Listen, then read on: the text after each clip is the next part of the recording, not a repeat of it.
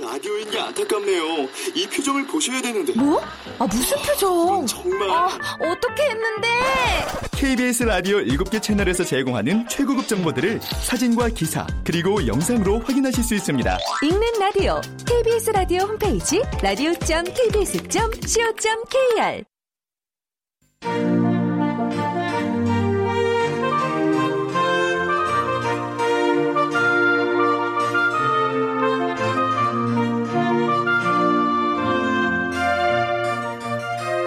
라디오 문학관 한국인이 사랑하는 우리 문학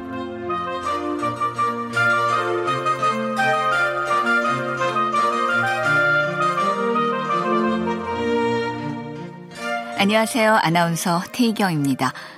오늘 함께 하실 작품은 정미경 작가의 모십니다. 정미경 작가는 1987년 중앙일보 신춘문예 희곡 부문의 폭설이 2001년 세계 문학 소설 부문의 비소 여인이 당선돼 작품 활동을 시작했습니다. 대표작으로 밤이여 나뉘어라, 나의 피투성이 연인, 장밋빛 인생, 이상한 슬픔의 원더랜드, 프랑스식 세탁소 등 많습니다. 2006년 이상 문학상을 수상한 바 있습니다. KBS 라디오 문학관, 한국인이 사랑하는 우리 문학, 정미경 작가의 못, 지금 시작합니다.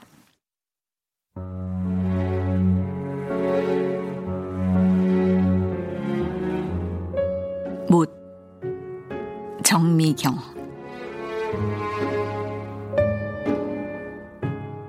겨울의 끝. 빨간 모자 청년이 주유구 뚜껑을 닫고는 차 옆구리를 가볍게 한번 쳤다. 연이털 내리던 눈이 그친 터라 세차 기계 쪽은 차량의 줄이 길었다. 시간이라는 게 참 지난 여름이었지. 저 경사로에 서서 차례를 기다리던 게. 그래봤자 예닐곱 달 저쪽의 일인데 낯빛이 환했다는 느낌뿐 얼굴은 떠오르지 않는다. 금이 얼굴은 빨리 희미해졌다.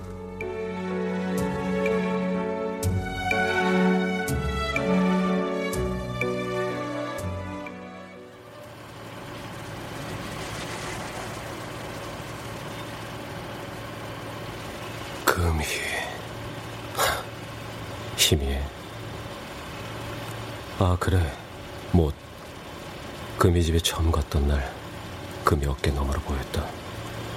못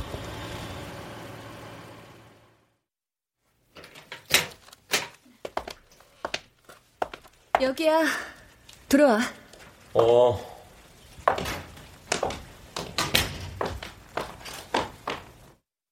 금이가 문을 열었을 때 커다란 못 하나가 벽에 박혀 있는 걸 보았다기보다는 그쪽 벽엔 가구고 뭐고 아무것도 없어 못 밖에 보이지 않았다.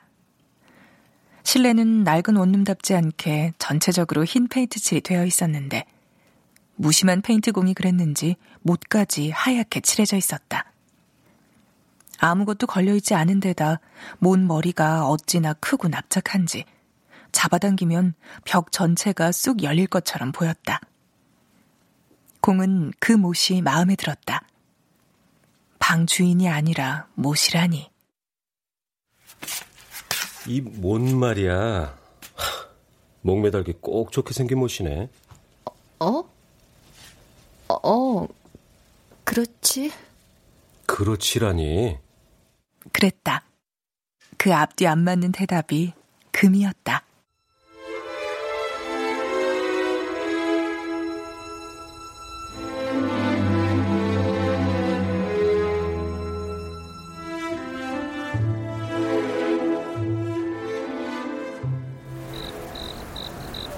지난 여름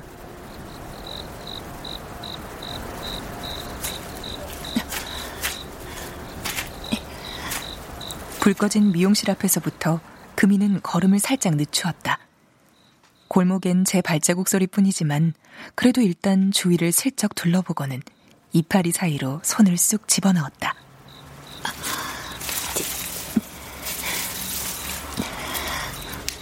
1층 집 여자는 이 손바닥만한 텃밭에 지극정성을 쏟았다. 초여름부터 방울토마토는 정신없이 달리기 시작했다. 표시 안 나게 따낸다고 나름 신경을 썼지만 지난 일요일 아침에도 여자의 쨍한 목소리가 골목에 메아리 쳤다. 누가 또 내 방울토마토 나갔어! 이것도 도둑질이야 도둑질! 어떤 년놈인지 걸리기만 해봐 그냥 내가 손모가지를 확 바로 경찰서에 전화할 거라고!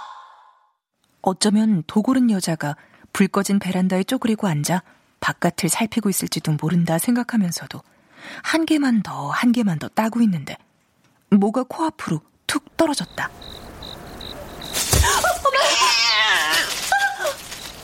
간이 뚝 떨어져 뒤로 주저앉을 뻔했다. 길고양이였다. 어둠 속에서도 비쩍 말라 보인다. 당장이라도 여자가 문을 열어줬을 것 같아 발뒤꿈치를 들고 집 안으로 들어왔다.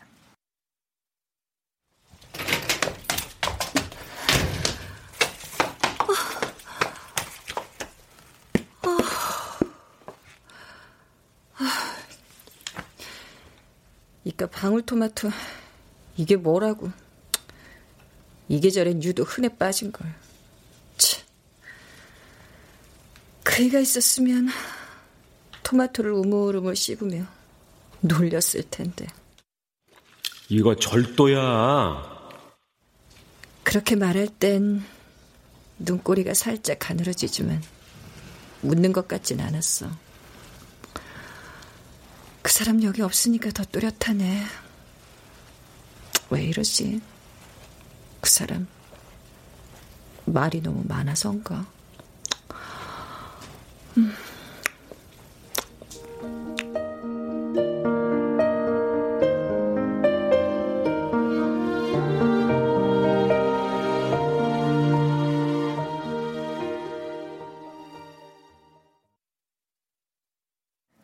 함께 있을 때면 공은 잠시도 쉬지 않고 떠들어댔다.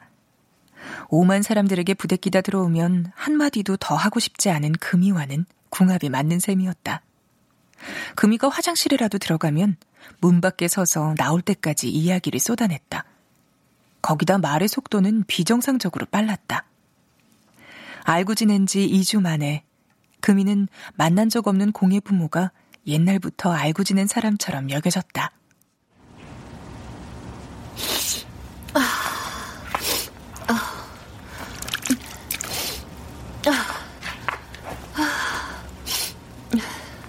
우리 아버지는 내가 15살 때 세상을 떠났거든.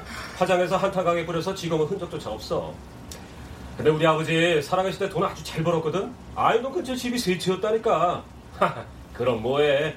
말술 마시다 풍을 맞은 후에는 집들을 하나씩 팔아서 살았지. 결국은 가족들 모두 빚 때문에 앉아놓고 세상 떠난 거고. 우리 아버지 화나면 입고 있던 바지에서 혁대를 뽑아가지고 아들들로 후려쳤다니까. 자기 키 크고 덩치 큰 건 아버지한테 물려받았나 봐. 우리 엄마는 아버지가 가고 1년도 되지 않아 어떤 남자가 살림을 차렸어. 덕분에 형하고 둘이 자취를 했지. 그 기간이 뭐 그리 길진 않았지만 엄마는 엄마는 딱 세 번 우리 찾아왔었어. 엄마 얘기를 할 때 말이 더 빨라지고 격해졌는데 공은 그걸 못 느꼈다. 정작 공은 자신에 대해선 과묵한 편이다. 생각해보면 공에 대해선 세 가지 사실밖엔 알고 있는 게 없었다. 귀가 기형적으로 작다는 것, 쇼핑을 좋아한다는 것, 페니스가 가늘다는 것. 이마저 금이가 알아낸 것들이다. 공은 귓구멍까지도 작았다. 하지만 만두피처럼 얇은 귀가 안쪽으로 살짝 말려 있어서인지 청력은 음향 탐지기 수준이다. 그래, 내가 귀가 밝긴 해. 카페에 혼자 앉아 있으면 좀 피곤할 때가 많아. 옆에 가서 조언을 해주고 싶을 때가 많거든. 쓸데없는 것까지 들어야 하는 건, 하, 피곤한 거야. 쇼핑에 대해선 그렇다. 여태 누군가에게 그렇게 다양한 선물을 지속적으로 받아본 건 처음이다. 자기야, 이 시계. 그 시계 왜? 마음에 안 들어? 큐빅 박힌 타원형 시계라 좋다고 했잖아. 좋지, 좋은데. 검색해 보니까 20만 원이 넘잖아. 난 또 뭐라고? 그만해. 매번 받기만 하니까 좀 부담스러워. 안 돼! 나 선물 계속 할 거야. 나는 뭔가를 선택하고 돈을 지불하고 받아드는 그 순간이 아주 좋아. 하긴 둘이 만난 것도 그 지름신의 섭리였으니. 이 냉장고 냉장실 용량이 몇 리터인가요? 아, 네, 고객님. 전체 용량 830리터고요. 냉장실은 470입니다. 신제품 냉장고 앞에서 남자가 그렇게 물었을 때 경력사원의 직감은 냉장고를 살 인간이 아니라고 판단했다. 금이는 입을 조그맣게 벌려 최소한의 설명만 했다. 네? 아, 이게 470리터나 된다고요? 네, 고객님. 자, 그럼 내부를 한번 보여드리겠습니다. 자, 이 홈바는 보다시피 이중으로 되어 있습니다. 포도어에다 음료수 수납하기에 최적화된 모델이라 젊은 분들이 좋아하십니다. 아, 네. 도어가 좀 가벼운 느낌이네요. 제빙기는 착타식인가요? 정수기 연결은 따로 비용을 내야 하나요? 냉각기는 몇 개죠? 네? 아, 네. 절전 제품 맞는 거죠? 친환경 소재도 사용했나요? 무료 AS 기간은요? 질문이 끝이 없었는데 그때쯤 본사에서 나온 감찰원일지도 모른다는 생각이 들었다. 입꼬리를 올리고 손짓을 섞어가며 설명했다. 아, 네, 고객님. 아, 저 이 제품은 은나노 탈취 시스템이라 냄새가 섞이질 않고요. 저 모터는 10년 보증입니다. 짐작과 달리 공은 그날 냉장고를 구매했다. 언젠가 그날에 대해 묻자 공은 묶은 머리에 삐져나온 머리카락을 귀 뒤로 넘겨주며 그랬다. 바른 대로 말해. 화장지 사러 나와서 냉장고 산 거지, 그날? 안쓰러워서 그랬어. 독립냉각에다 은나노 탈취라니. 이렇게 예쁜 입술을 가진 여자가 속삭일 타는 아니잖아. 응? 간지러워. 이리 와봐. 응?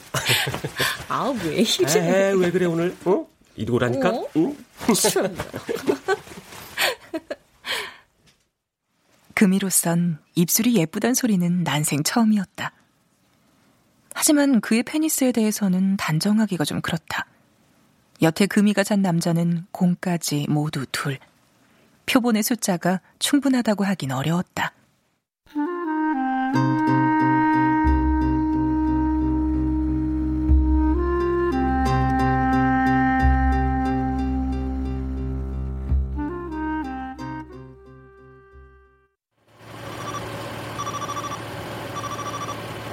보행 신호가 깜빡였다. 횡단보도 앞에 내려주자 막 달려가 저편 보도에 올라선 금이가 뒤를 돌아보고는 살짝 웃었다. 공은 웃지 않았다. 어차피 보이지 않을 테니까 뭐. 금이 종아리가 엄청 부어 보이네.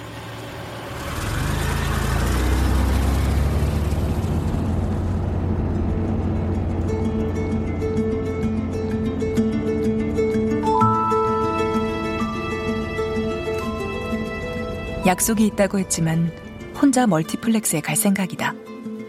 끝까지 영화를 볼 때도 있고 깜빡 잠에 빠졌다 나올 때도 있다. 둘이 영화를 보러 간 적이 한 번 있었다. 흥행 중인 블록버스터 첩보 영화였다. 초고층 건물의 유리창이 깨지고 주인공이 건물 밖으로 튕겨나가는 장면이었다. 흩날리는 유리 조각과 함께 관객들의 심장도 아득한 아래로 떨어져 내렸다. 주인공이 가까스로 창틀을 붙든 순간 금이의 손이 공의 팔을 꽉 틀어쥐었다. 불가능이 없는 주인공이 가까스로 건물 안으로 기어들어간 후에도 금이는 손을 풀지 않았다. 왜인지 공은 다시는 같이 영화관에 오지 않겠다고 생각했다.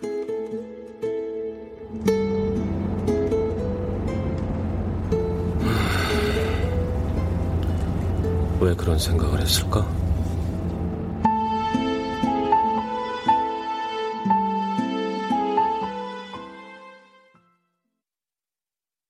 저는 모르고 있지만 금이를 처음 본 건 냉장고를 계약한 그날이 아니었다.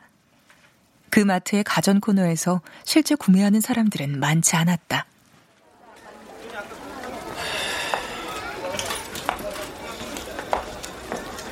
질려. 갑갑하고. 아, 아씨. 아. 그 무렵엔 뒤통수에 쥐가 자주 났다. 저릿한 느낌에 자다 깨기도 했고 잠이 얕아져 한 시간 간격으로 눈이 떠지기도 했다. 느닷없이 심장이 뛰면 그 소리가 제 귀에 들리기도 했다. 역류성 식도염 처방을 해주고 나는 의사는 부정맥 증상이라며 특별한 약은 없다고 했다. 환자분, 일정 시간은 꼭 자야 합니다. 주무시기 전에 반신욕을 하세요. 신경안정제 처방을 해주면서도 스트레스라는 말은 입에 올리지 않았다. 마천루의 숲에 서식하는 이들에게 스트레스는 혈액의 기본 성분이라는 건 새삼 말할 게 아니었다.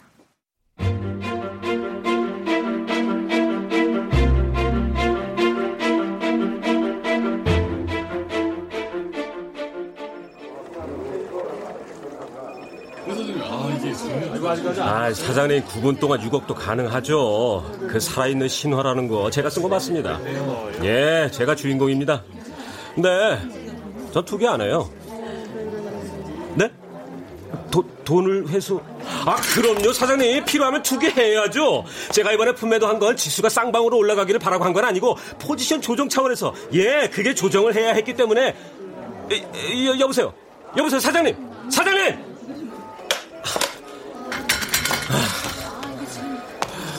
그럴 때는 품매도 하면 안 되는 거 아닌가. 결국 돈을 번 계좌들은 투자 금액이 크더라. 선배님 지분인 걸로 아는데.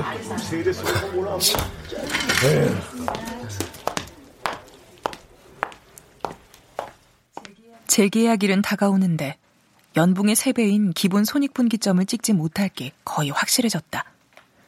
초조함 때문인지 어이없는 오판이 잦아졌고 손실폭은 회복이 불가능해 보였다. 재계약에서 공이 밀려나리라는 건 부서 사람들도 예상하고 있었다. 입사 때부터 매일사에 껄끄러웠던 강은 화장실에 나란히 서서 일을 보다 이죽거렸다.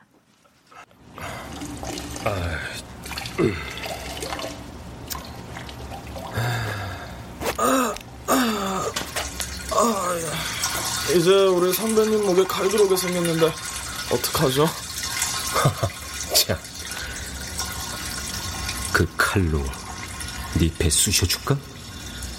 한참 어린 놈이. 씨. 엄밀하게는 해고라고는 할 수 없었다. 전년도 실적에 따라 연 단위로 계약을 새로 하는 게 이 업종의 방식이었다. 그렇긴 해도 통보가 그런 식일 줄은 몰랐다. 오전까지 어떤 기미도 없었다. 평소처럼 11시 50분에 구내 식당으로 내려갔다. 닭가슴살이 들어있는 카레를 먹고 옥상에 올라가 잠시 걸었다.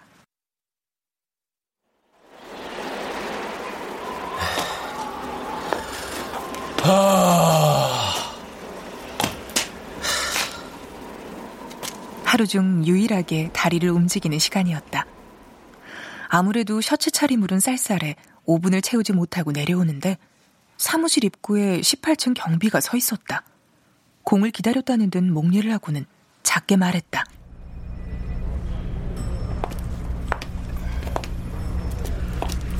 개인적인 짐 전부 챙기셔야 합니다. 네? 아, 예. 이 박스에 담으시죠. 네. 아, 근데 이렇게 갑자기. 하, 알겠습니다. 예, 담죠.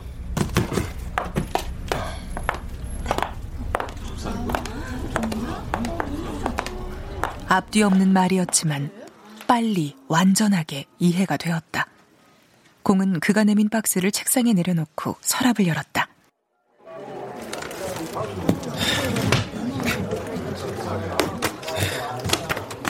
이것저것 챙겨 담았지만 그리 크지 않은 그 박스조차 다 차지 않았다. 모니터도 파일 박스도 회사 것이었다. 빠트린 게 없나 책상 위를 살펴보는데 오른쪽 뺨, 정확히는 아래쪽 눈꺼풀과 광대뼈 사이가 움찔하더니 파르르 경련하기 시작했다. 아, 아, 아, 씨. 손의 동선까지 체크하겠다는 듯 지켜보는 경비의 시선을 의식한 눈꺼풀은 심하게 실룩거리기까지 했다. 쳐다보고 있는 경비보다는 제자리에 앉아 각자의 모니터를 들여다보고 있는 동료들이 더 신경 쓰였다. 아, 그 포지션 조정 차원에서 크게 조정하고 말도 안 돼. 이 시점에 외국인이 선물을 매도했다고? 아, 요즘은 외국인도 선물 매도 하잖아요. 아, 그치만 지금 시점은 아니지. 지금 매도하면 미친 거라고. 경비가 계속 지켜보는 건 회사에서 잘리는 낭심 품고 시스템을 망가뜨리거나 기밀 사항을 파일에 담아 갈까봐 그러겠지. 감시. 모니터 켜봤자 어차피 인터넷 계정은 이미 차단돼 있을 테고. 그래. 차라리 모니터 자체를 켜지 말자.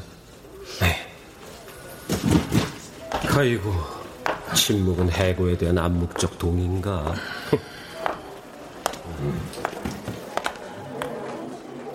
마침내 박스를 들고 나서는데도 마네킹처럼 제 앞만 보고 있는 옆자리 강에게 그렇게 농담을 건넬 뻔했는데 공은 그 문장이 중립은 악에 대한 암묵적 동의라는 단테의 말에서 나왔다는 걸 앞서 걷고 있는 경비의 뒤통수를 보며 떠올렸다.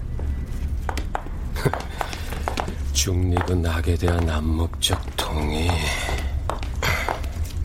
네? 지금 저한테 뭐라고 하셨습니까?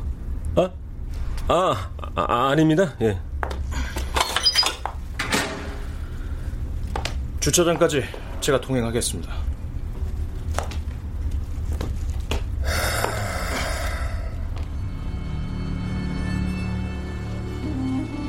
18층 출입문 앞에서 경비가 제 아이디 카드로 문을 열었다. 뒤를 돌아보았다. 긴 복도는 다른 세계로 가는 통로처럼 희게 빛났다.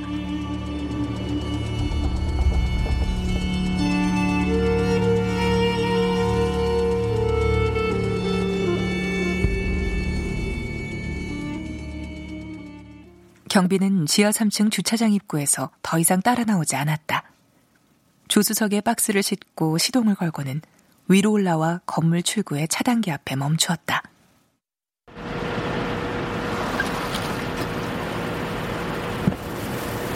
만 팔천 원인데요. 그녀는 공을 잘 알고 있었다. 공의 신분이 이제 막 방문객으로 바뀌었다는 사실도. 가끔 바깥에서 점심을 먹고 들어오다 음료수나 빵 봉지를 건넨 적이 몇 번 있었다. 날씨에 대한 얘기를 하거나 유독 갑질을 하는 어떤 임원에 대해 의기투합하여 흉을 본 적도 있었다.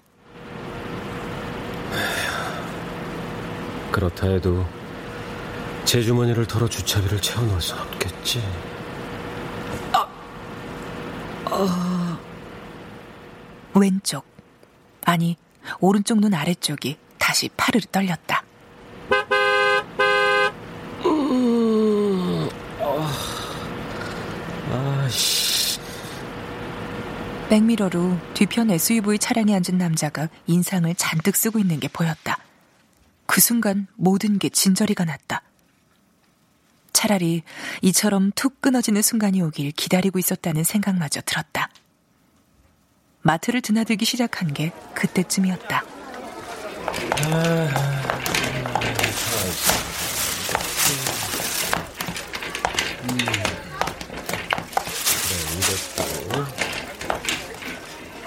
금이의 짐작과 달리 공은 무얼 사들이는 걸 좋아하지 않았다. 공이 무언가를 집어 카트에 담을 때 원하는 건 리스크 없는 선택이 주는 평화의 느낌이었다. 이것 좀 봐봐. 누가 창틀에 손을 댔잖아. 바깥쪽 창틀 두 개는 심하게 휘었어. 조금만 더 벌리면 마른 사람은 충분히 들어가겠는걸? 차양 만들어줄게. 이런 빗소리를 들을 수 있어. 아, 패널 하나만 사오면 다 되겠다. 아유, 또 쇼핑하고 싶어 저러지.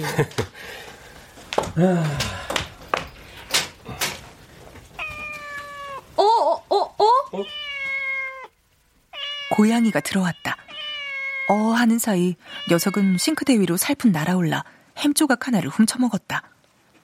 프라이팬을 들어 쥐어박는 신용을 했더니 바닥으로 우아하게 착지하고는 힐끗 올려다보았다. 저 고양이도 배가 고픈가 보네. 뭘 좀 먹여서 내보내자고. 안 돼. 한 번 줘버릇하면 자꾸 들어와. 그리고 나 고양이 공포증 있어. 와, 저 고양이 좀 봐봐. 우리 얘기 귀담아 듣는 것 같지 않아? 자.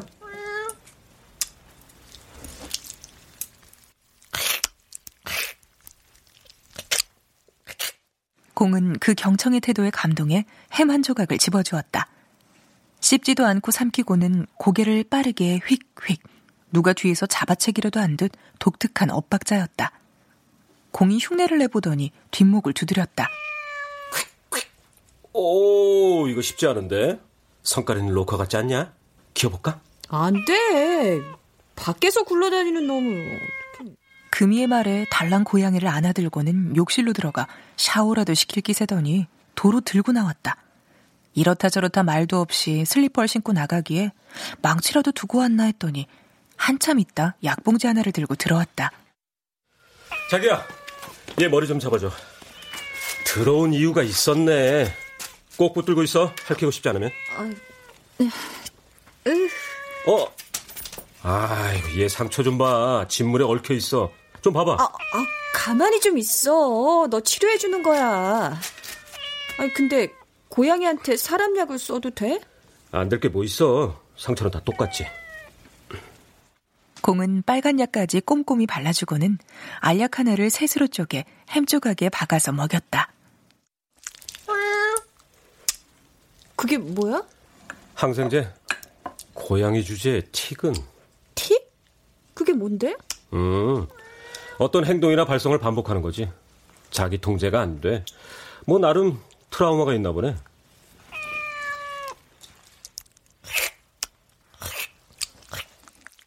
공의 말에 바로 이런 게 특이라는 듯 또 휙휙. 일기예보와 달리 저녁을 먹고 난 후에도 비는 오지 않았다. 저 고양이 내보낼 땐 내보내더라도 일단 이름을 지어줄까? 예삐, 몽실이, 봄이? 에이, 아니야. 예삐 몽실이 그런 거는 안 돼. 얘가 그런 느낌이 전혀 없잖아. 그냥 점순이라고 부르자. 암컷이던데. 6월이 어때? 6월에 들어왔으니까. 어, 그럼 넌 3월이게? 뭐, 점순이 괜찮네. 봄봄에 나오잖아. 앙큼한 밀당의 고수.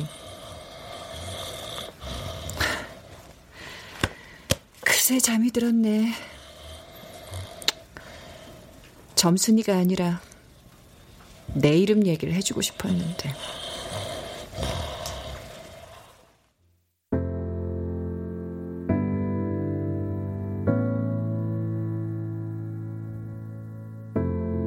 잠든 공의 귀와 턱 사이 팽팽한 뺨은 일주일 만에 만나 그냥 잠들 나이는 아니라는 걸 보여준다. 시간이 더 흐른 다음이라면 아마도 공은 페니스의 자금보다는 섹스를 그리 좋아하지 않았던 사람으로 떠오를 것 같다. 표본의 숫자가 충분하진 않지만 확실히 그랬다.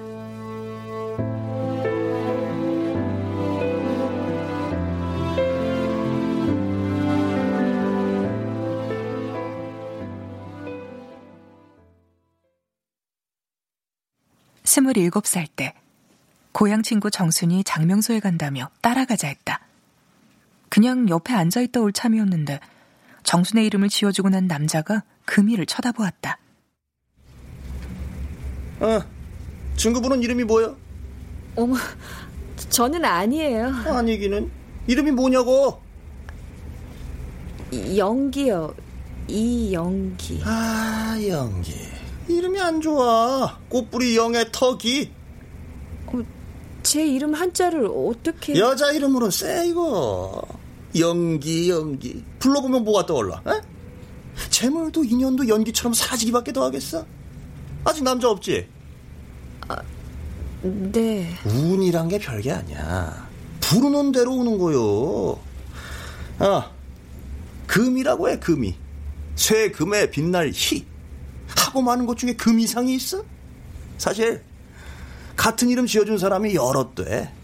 고맙다고 인사 오는 사람도 있고 후손들도 다 잘 됐어. 후손이라고? 난 자식도 없고 뚜렷이 낳을 계획도 없는데. 금이라고 해. 알았지? 자, 다음 분. 10만 원씩을 내고 나왔는데 정작 정수는 지민이라는 새 이름을 쓰지 않았고 연기는 충동 구매한 새 이름으로 살아왔다. 이후로 9년 동안 가끔 이런 생각을 하면서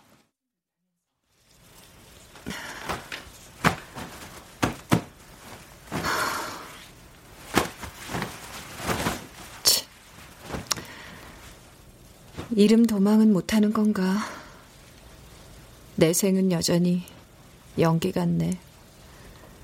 재물도 인연도 연기처럼 사라지는 연기.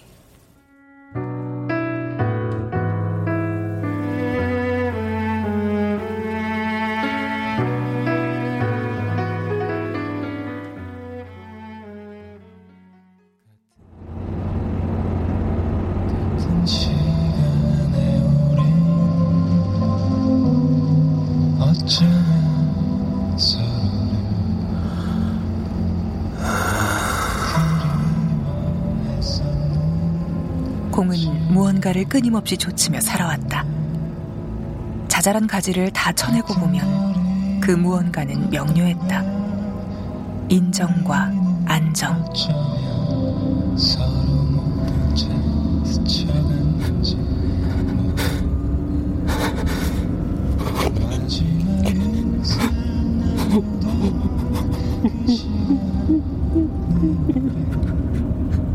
엄마와 떨어져 사는 동안 공부를 놓친 형은 고졸의 학력으로 사회생활을 시작했다. 전기 일을 배워 공사판을 다녔는데 수입이 그리 나쁘진 않은데도 분노가 있었다. 술을 마시면 공에게 전화를 해서 인연전연하며 엄마 욕을 했다.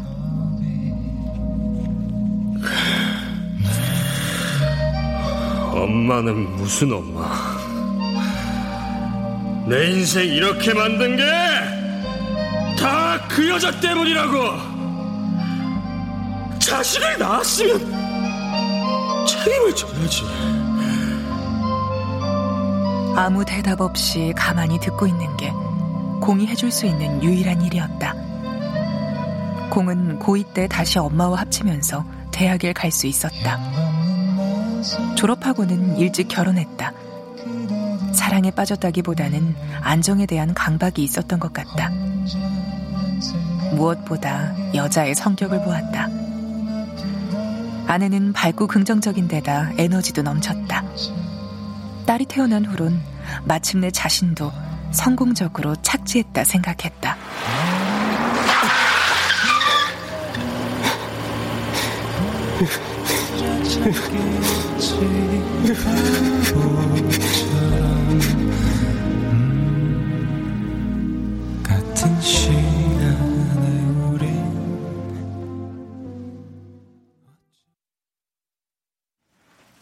공의 첫 번째 이직은 스카우트에 가까웠다. 시장 환경이 좋았던 때라 금융사들이 공격적으로 경력 사원을 확보하던 시기였다. 협상을 예상하고 부풀려 제시한 연봉을 고스란히 받게 되었고 첫 해엔 연봉의 두 배가 넘는 성과급을 받았다. 계약 만기가 먼데도 여기저기서 스카우트 제의가 끊이지 않았다. 흥성했던 그해 연말에 부서 전체가 참가하는 회식이 있었다. 다음날 사무직 미스오가 결근을 했고 상무가 공을 호출했다. 내가 자네 부른 이유 스카우트 때문이라고 생각하지. 근데 어쩌나 잘 나갈수록 조심했어야지. 상무님, 무슨 말씀이신지 모르지만 제가 좀 바빠서. 미스조 젖가슴. 어제 회식 때 화장실 가는 미스조 여자 화장실까지 뒤따라가서 젖가슴 주물렀다면서. 엉망으로 취했던 건 사실이고 어느 시점 이후의 일은 기억나지 않지만 공은 자신이 그런 짓을 했으리라곤 믿지 않았다. 화장실 쪽엔 CCTV가 없었고 다음날 미소의 아버지가 회사로 찾아왔을 때쯤엔 누구의 말이 진실인가는 이미 의미가 없었다. 뭐 우리도 잘 나가는 사람 콩밥 먹이고 앞길 막을 생각은 없으니까 딱 잘라서 합의금주로 2억 어때요? 1년 남짓이면 그 정도는 복구할 수 있다고 생각했다. 법정으로 가져가면 혐의를 벗는다 해도 더 많은 것을 잃을 게 뻔했다. 합의를 하고 나자 회사가 징계를 주었다. 감봉에다 성과금 유예였다. 그건 괜찮았다. 부서 사람들이 뒤에서 자신을 젖가슴이라고 부른다는 걸 알고는 사표를 쓰고 나왔다.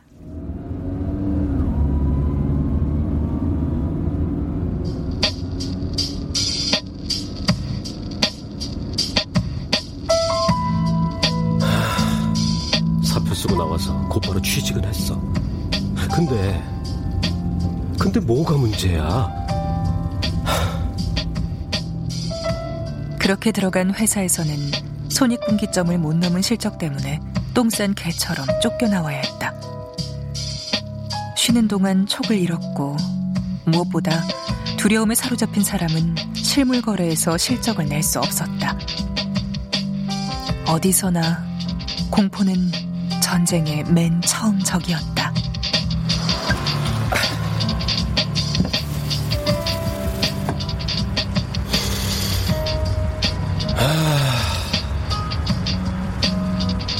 여름이 시작되고 있었다.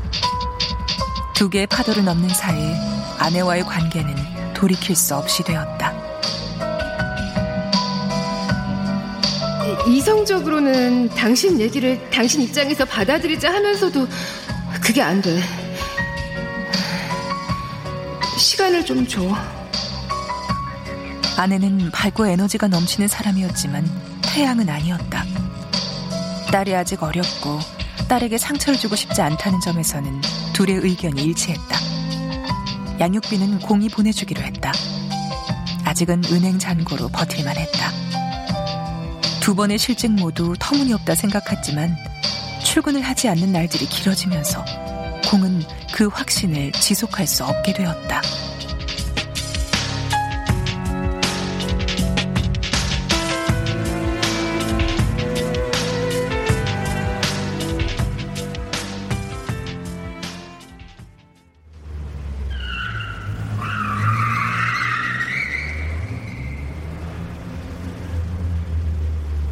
멀티플렉스에 가서 한숨 잘 참이었다. 어둡고 시끌벅적한 곳에 앉아 있으면 몽롱하게 잠이 쏟아지기도 했다. 주차할 자리를 찾고 있는데 전화가 걸려왔다.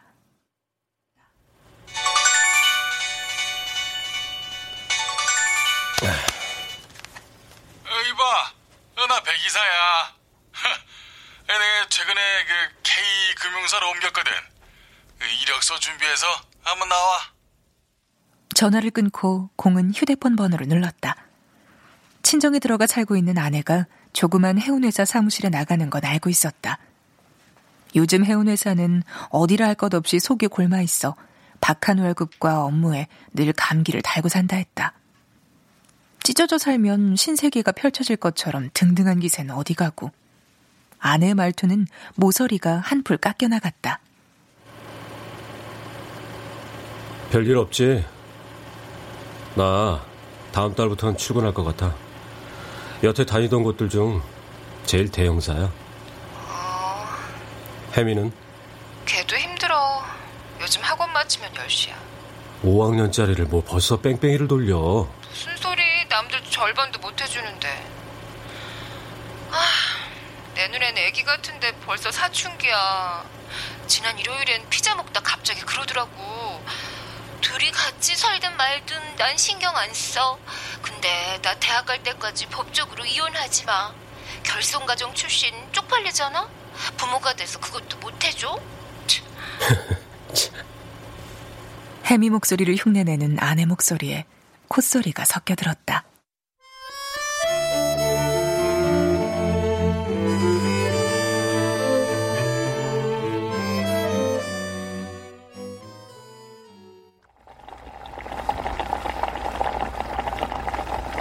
식료품 매장에서 오징어를 사왔다.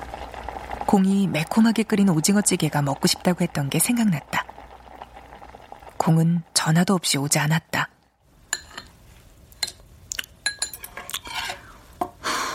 뭐 깜빡 잊었든지 급한 약속이 생겼겠지. 금이는 혼자 저녁을 먹었다. 샤워를 하고 금이는 누워서 책을 읽었다. 밤늦게야 공이 전화를 했다. 평소의 공은 목소리가 높고 말이 아주 빨랐다. 공격하는 느낌이랄까? 술을 마시면 말이 느려지고 모서리가 약간 무너졌다.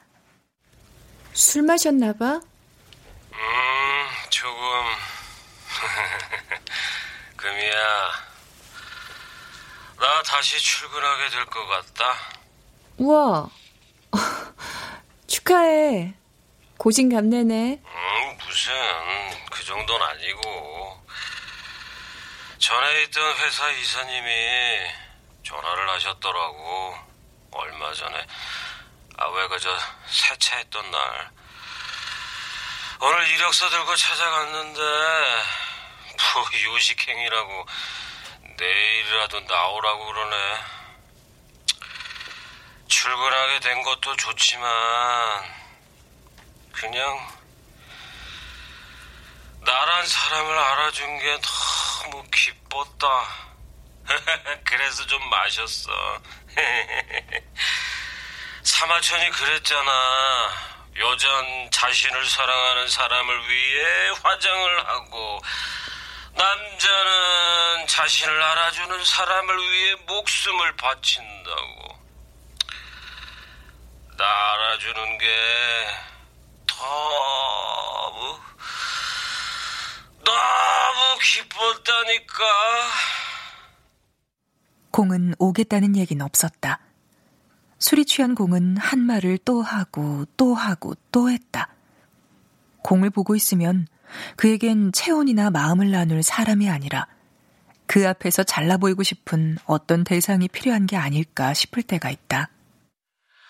지금 말이야. 출근보다도 나란 사람을 알아준 게 너무 기뻤다고. 그러네. 축하해. 나라는 사람을 알아준 게 기뻤다고. 나라는 사람을. 그래. 진짜. 그렇지. 공은 자신의 욕망에 전력으로 매달림으로써 불안을 유해하는 쪽이었다. 금이의 방식은 반대였다.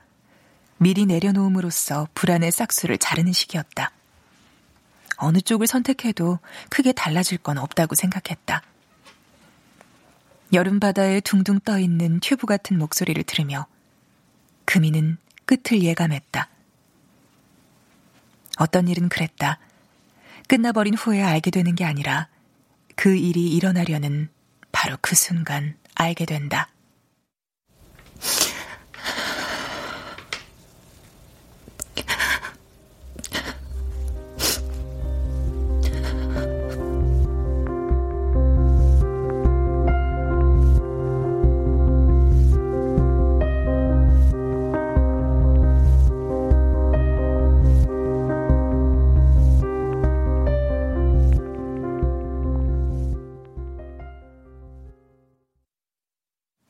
점순이가 다쳤다. 기본 접종한다고 아부았던 동물병원에 맡겼다. 퇴근하며 들른 병원 접수대엔 사람이 보이지 않았다. 진료를 마친 동물들이 주인을 기다리는 놀이터에 점순이는 없었다. 안쪽에서 여직원이 고개를 내밀고 해맑게 웃었다. 어? 오셨네요? 아직 링거 맞고 있어요. 애가 계속 힘들어하고 토해서 엑스레이를 찍었거든요. 두개골에 실금이 갔는데 안쪽도 약간 충격을 받은 것 같아요. 그리고 대퇴부 골절이 치료비가 얼마예요? 어, 그게 치료비는 엑스레이랑 깁스가 들어가서 56만 원이에요. 저한테 전화부터 하셨어야죠. 네? 아, 아기가 너무 고통스러워해서. 아기는 무슨? 아이, 원장님이 퇴근하셔서 저 혼자 결정하기는 좀 그렇지만 30만 원만 받을게요. 아니요. 두고 갈게요. 알아서 처리해 주세요. 네? 뭘 그렇게 빤히 보세요? 길에 돌아다니던 고양이에요. 점순이는 금이를 올려다보았다. 휙휙 대신 느리게 눈을 한 번 감았다 떴다. 이해한다는 듯. 언젠가 이런 날이 올 줄 알았다는 듯. 그럼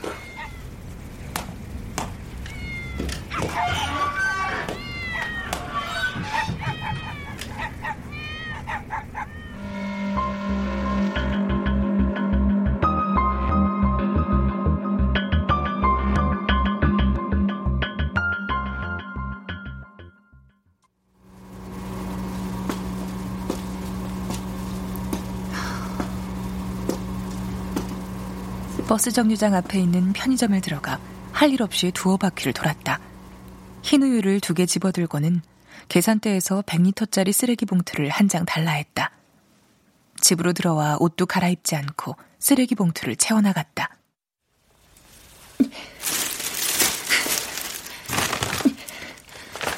극세사 방석 절반 넘게 남았지만 사료도 버리고 사료 그릇도 버려 점순이 샴푸 말린 닭고기 다 버려. 사람 것보다 다섯 배 비쌌던 치약.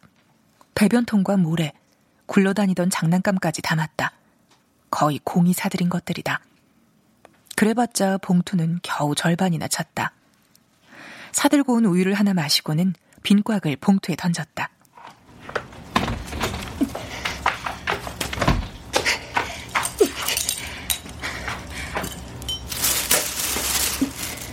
화장실에 들어가 공의 칫솔을 들고 나와 봉투에 던졌고 3단장을 열었다 도로 닫았다. 그렇게 뭘 사들이는 것 같더니 공은 제 물건을 거의 흘려놓질 않았다. 끊임없이 떠들어대면서도 자신에 대해선 거의 얘기하지 않았던 것처럼.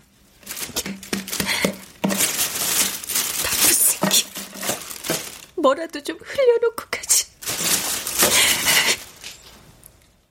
벽의 손잡이 같은 크고 흰 못에 무언가를 걸어놓고 싶다는 생각이 집요하게 금이를 파고들었다. 바닥에 누워 눈을 감았다. 내내 흘러내리듯 피곤했다는 생각이 들었다.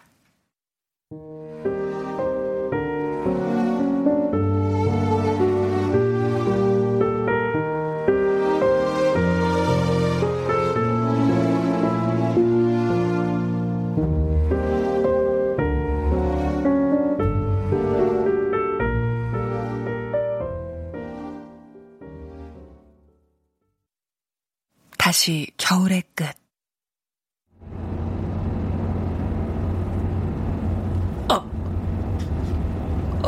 공은 속도를 늦추면서 오른편 주유소를 쳐다보았다. 눈꺼풀이 떨리는 건 여전했다. 우와.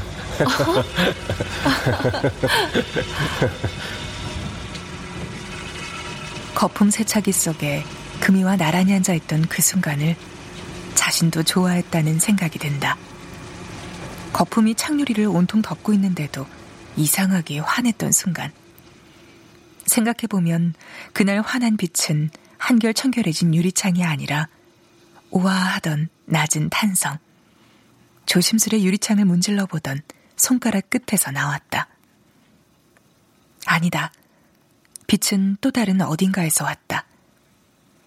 그게 금이의 눈빛이 아니라고는 하지 못하겠다.